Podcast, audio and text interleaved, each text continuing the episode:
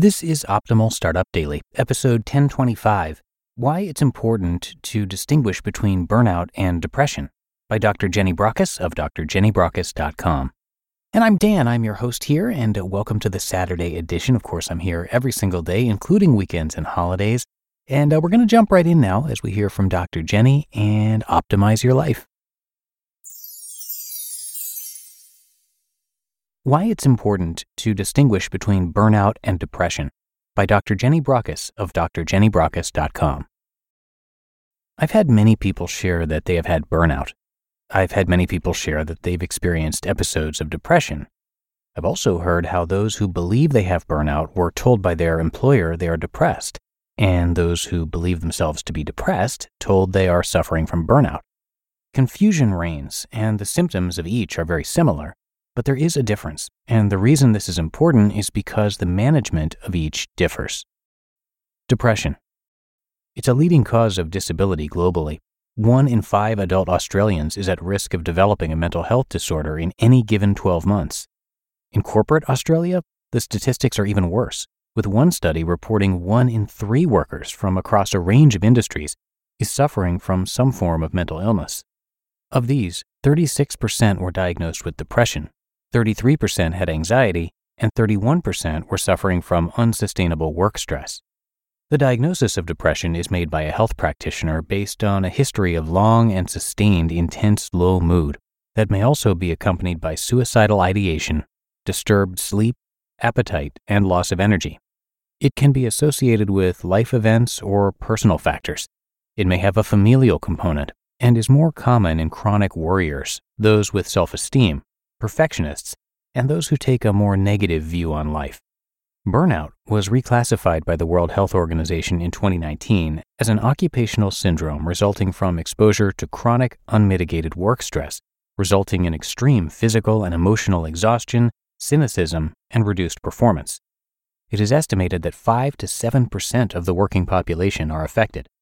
The biggest red flags to your risk of burnout include being a perfectionist and or workaholic, while early research also found that those identified as being most psychologically sound, competent, and resilient had a higher risk of burning out compared to those with less robust constitutions. Diligence, competence, and emotional stability does not necessarily provide protection. There are three components to the development of burnout. 1. Overwork is the biggest menace, especially when it has been embraced into being the norm for a workplace culture.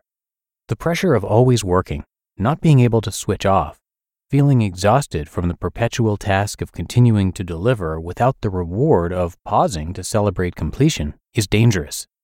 While burnout is one outcome, death from overwork, called karoshi by the Japanese, is associated with a higher risk of heart attack, stroke, or suicide. 2.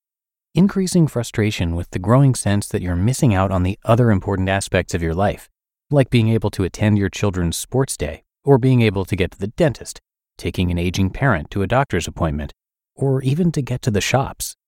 This can lead to a growing indifference to what you do. Those in the caring professions feel less empathetic to the needs of their clients and begin to actively dislike work, lowering their level of contribution and commitment.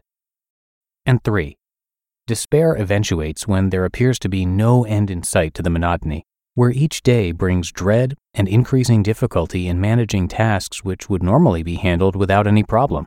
Sleep disturbance, loss of appetite, headaches, and extreme fatigue make every day a trial. The two can coexist. Depression does not cause burnout. Burnout does not cause depression.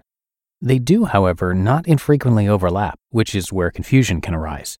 Similarly, anxiety and panic disorder can also coexist with burnout. In the management of depression, an antidepressant may be prescribed for moderate to severe cases. Psychological intervention is frequently recommended because the journey to recovery can take time, and it's important to ensure the person with depression remains safe and has sufficient support. Time away from work may be considered if necessary, but many people with diagnosed depression are able to continue working. With burnout, this may entail a significant amount of time away from work during the recovery phase to allow energy levels to be restored and the psychological components dealt with. This is the time to address overwork and other job related stresses, including toxic relationships with colleagues or the boss. Both may also include stress management strategies, resilience training, and cognitive behavioral therapy. When burnout becomes contagious, we all handle our different stressors differently. There is no right or wrong here. However, while burnout is frequently described as what affects an individual, the reality may be that an underlying workplace pressure cooker environment is putting susceptible individuals at risk, especially if the leader themselves is under excess work stress, with their maladaptive behaviors resulting in increased mental distress and stress in others. Self care is imperative, meaning assuming self responsibility and granting permission to put into place those aspects of lifestyle that are supportive of your well being. But if the prevailing wind around you is one of negativity and pessimism, it's hard to stay on track no matter how many yoga classes you attend or loaves of sourdough bread you make. Nurturing a positive workplace environment keeps everyone safe. This is where effective leadership comes into its own. In addition to promoting mental well being and psychological safety, Having a burnout prevention strategy reduces the risk of losing competent and capable staff. It boosts resilience and self awareness and creates a culture founded on care, empathy, and encouragement. Burnout and depression are not necessarily one and the same.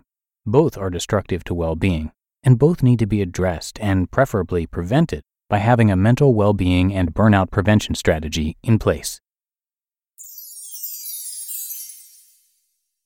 You just listened to the post titled Why It's Important to Distinguish Between Burnout and Depression by Dr. Jenny Brockis of drjennybrockis.com. When it comes to hiring, don't go searching for the one, just meet your match with Indeed.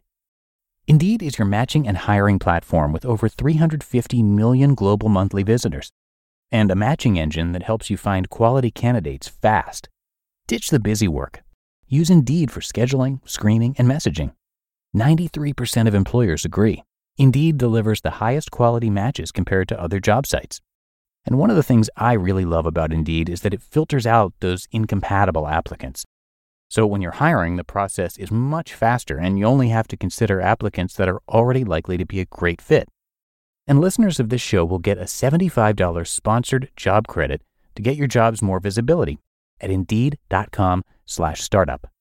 So just go to Indeed.com slash startup right now and support our show by saying you heard about Indeed on this podcast. Indeed.com slash startup. Terms and conditions apply.